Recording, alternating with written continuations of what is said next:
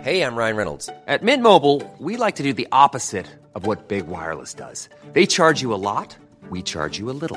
So naturally, when they announced they'd be raising their prices due to inflation, we decided to deflate our prices due to not hating you. That's right. We're cutting the price of Mint Unlimited from thirty dollars a month to just fifteen dollars a month. Give it a try at mintmobile.com slash switch. forty-five dollars up front for three months plus taxes and fees. Promo rate for new customers for limited time. Unlimited more than forty gigabytes per month slows. Full terms at mint mobile dot com. There's never been a faster or easier way to start your weight loss journey than with PlushCare. PlushCare accepts most insurance plans and gives you online access to board-certified physicians who can prescribe F D A-approved weight loss medications like Wegovy and Zepbound for those who qualify. Take charge of your health and speak with a board-certified physician about a weight loss plan that's right for you. Get started today at plushcare.com slash weight loss. That's plushcare.com slash weight loss. plushcare.com slash weight loss.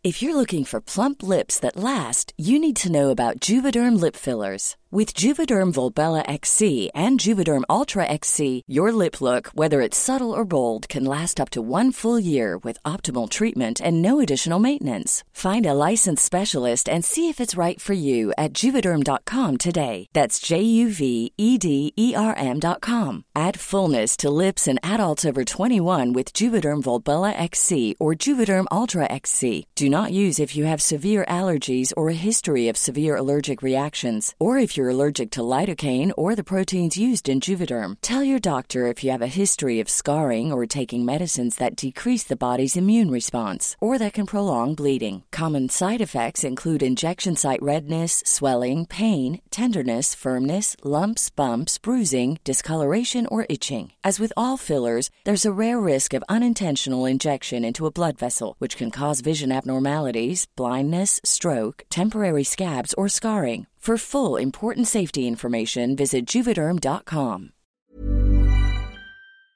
Why does Comcast Business power more businesses than any other provider? It has technology solutions that put you ahead, like the fastest reliable network and serious savings. Ask how to get a five hundred dollars prepaid card with a qualifying gig bundle. Offer ends ten twenty-three twenty-two. Restrictions apply. Call for details. Kung bago ka lang sa aming channel at mahilig ka sa mga kakaibang kwentong katatakutan, pindutin ang subscribe button at ang bell icon para lagi kang updated. Kung hindi, mumultuhin kayo.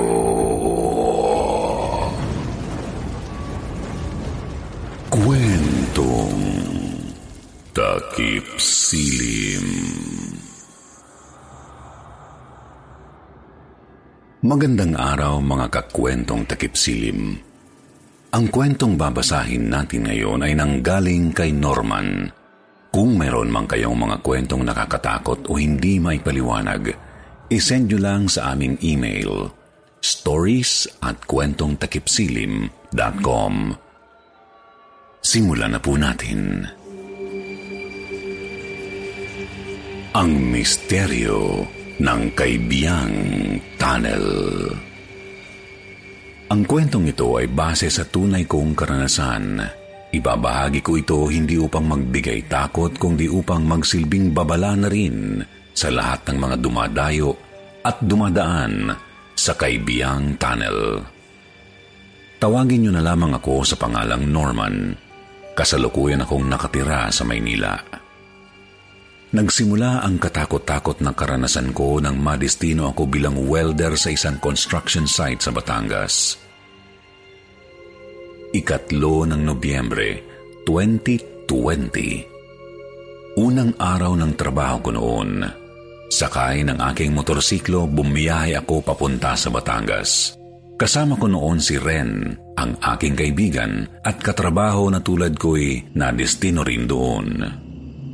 Hindi ko kabisado ang mga pasikot-sikot papunta sa nasabing site kaya naman sumabay na lang ako kay Ren. Sinabi sa akin na Ren na dadaan daw kami sa Kaybiang Tunnel na matatagpuan sa Tarnate, Cavite. Yun daw ang pinakamabilis na daan kung manggagaling kami sa Manila patungo sa site namin sa Batangas. Alas kwatro pa lang ng madaling araw ay bumiyahe na kami. Katulad ko ay nakamotorsiklo rin si Ren kaya naging mabilis sa amin ang biyahe. Nakakasingit kami sa traffic at madali rin kaming nakalabas sa Manila. Nang makarating kami sa nasabing tunnel sa Cavite, hindi ko maintindihan kung bakit biglang bumigat ang pakiramdam ko. Nasa likuran ko lang noon si Ren. Dalawang metro lang ang layo niya sa akin. Nasa bukana pa lang kami ng mahaba at madilim na tunnel ay nakaramdam na ako ng kakaibang kilabot na gumapang sa katawan ko. Pakiramdam ko ay nilalamig ako gayong balot na balot naman ako dahil nakajacket ako. Inisip ko na lang na baka naninibago lang ako dahil yun ang unang pagkakataon na dadaan ako roon. Napatingin ako sa side mirror. Nakita ko na parang bumagal si Ren. Alam kong mabilis din siya magmaneho at kahit mas luma ang motor niya, ay kaya niya pa rin akong sabayan kung gugustuhin niya. Professional rider din kasi siya. Nasa kalagitnaan na ako noon ng tunnel nang biglang nagpatay-sindi ang headlight ng motor ko. Nagpa siya kung ihinto muna ang pagmamaneho upang tignan kung anong naging problema ng headlight. Tumabi muna ako sa gilid ng tunnel habang si Ren naman ay paulit-ulit na bumusina sa hindi ko alam na dahilan. Nakalampas na sa akin si Ren. Sinenyasan ko siya na mauna na at susunod na lamang ko. Nang masiguro ko na wala namang problema ang motor ko ay ipinagpatuloy ko na ang pagmamaneho. Malapit na ako sa dulo ng tunnel nang natanaw ko si Ren. Napakunot noo ako nang makita ko na may babaeng nakaangkas sa kanyang motor habang nakayakap iyon sa kanyang baywang. Nakasuot iyon ng kulay itim na bestida na humahampas pa sa malakas na hangin dahil sa bilis ng pagmamaneho ni Ren. Nang makalabas ang aking kaibigan sa dulo ng tunnel, ay nakarinig ako ng malakas na kalabog na sinabayan pa ng mga sigawan. Lalo kong binlisan ang pagmamaneho. Nagulat ako nang paglampas ko sa tunnel ay nakita ko ang motor ni Ren na nakatumpa sa kalsada habang ang kaibigan ko ay duguan at wala ng malay. Nakapalibot sa kanya ang mga taong dumadayo sa Kaybiang Tunnel na itinuturing nilang tourist spot dahil sa ganda ng tanawin doon. Kanya-kanyang kuha ng litrato ang mga iyon sa sugatan kong kaibigan. Iginala ko ang aking paningin sa mga taong naroon. Nagtaka ako kung bakit wala roon ang babaeng nakasuot ng kulay itim na bestida, ang babaeng nakita kong nakaangkas kay Ren. Hindi ko alam kung bakit bigla akong nakaramdam ng kakaibang takot. Akala ko ay nervyos lang yun dahil sa nangyaring aksidente sa kaibigan ko. Ayon sa mga nakasaksi ay bigla na lamang daw gumewang-gewang ang motor ni Ren na waring nahihirapan siyang kontrolin iyon. Bigla na lamang daw nag-slide ang motor ng kaibigan ko. Puno siya ng mga gasgas sa mukha at kamay dahil simpleng kulay puting t-shirt lang ang suot niya. Dinala namin siya sa pinakamalapit na ospital. Pakiramdam ko noon ay halos ayaw ko nang magmaneho. Nanginginig ang mga kamay at tuhod ko habang sinusundan ko ang ambulansyang maghahatid kay Ren sa ospital. Gumugulo rin sa isip ko kung bakit naaksidente siya gayong sanay na sanay siya sa pagmamaneho. Palaisipan din sa akin noon kung sino yung babaeng umangkas sa kanya at kung nasaan na yun nang maaksidente si Ren. Nakarating kami sa pampublikong ospital ng Cavite. Agad namang itinakbo sa emergency room si Ren. Nang mga sandaling iyon, ay may malay na siya at alam kong hindi naman malala ang kanyang pinsala dahil nakatayo pa siya at nakalakad. Tumingin siya sa akin nang matapos ng linisan ang mga sugat niya. Nakita ko ang takot sa mga mata niya. Nagbago rin ang aura ng mukha niya. Namutla siya at pinagpawisan. Akala ko ay namumutla lang siya dahil marami ring dugo ang nawala sa kanya, ngunit nagkamali pala ako. Nang matapos ang ginawang pagsusuri kay Ren, nagkaroon ako ng pagkakataon na makalapit sa kanya. Agad ko siyang kinausap at kinamusta. Itinanong ko rin sa kanya ang tungkol sa babaeng nakita kong nakaangkas sa kanya. Nagulat ako sa isinagot niya. Ayon sa kanya ay hindi raw buhay na tao ang nakita ko. Isa raw yung multo na madalas sumakay sa mga sasakyan na mga dumadaan doon.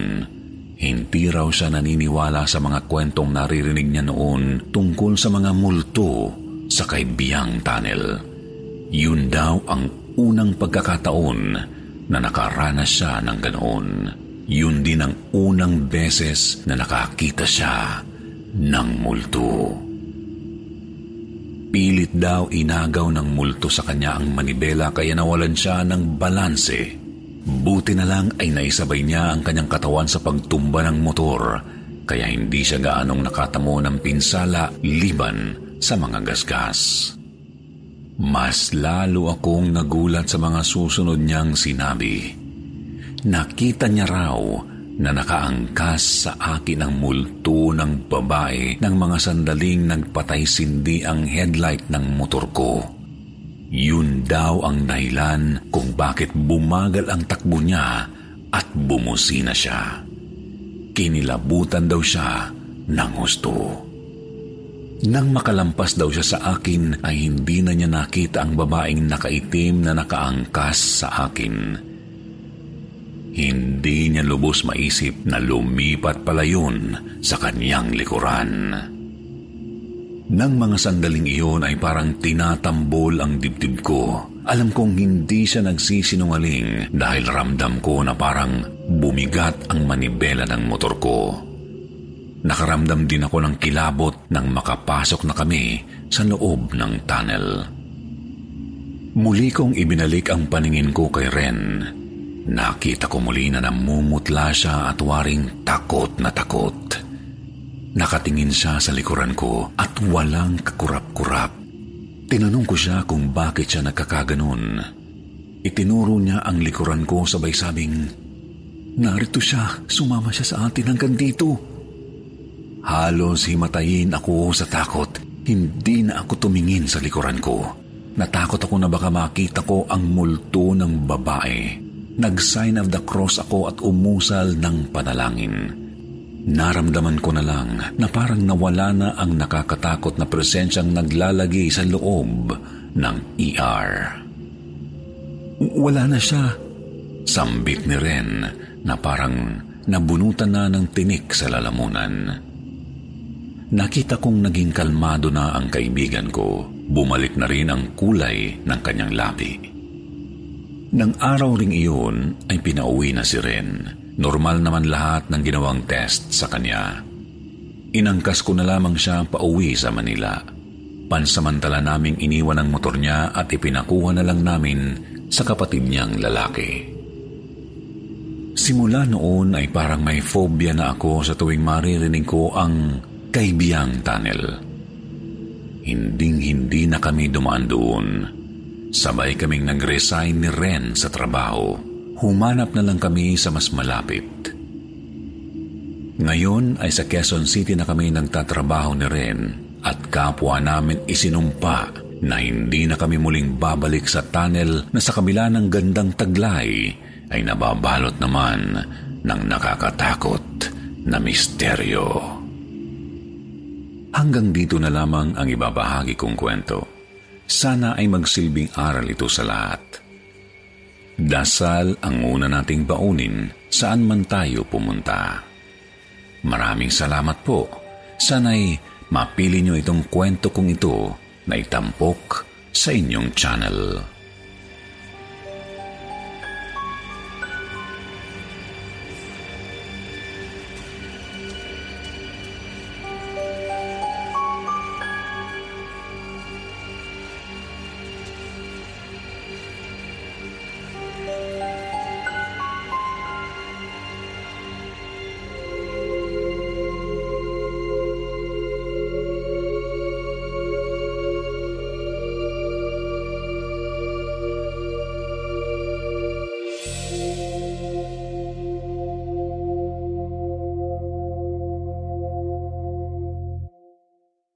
Why does Comcast Business power more businesses than any other provider? It has technology solutions that put you ahead, like the fastest, reliable network and serious savings. Ask how to get a five hundred dollars prepaid card with a qualifying gig bundle. Offer ends ten twenty-three twenty-two. Restrictions apply. Call for details.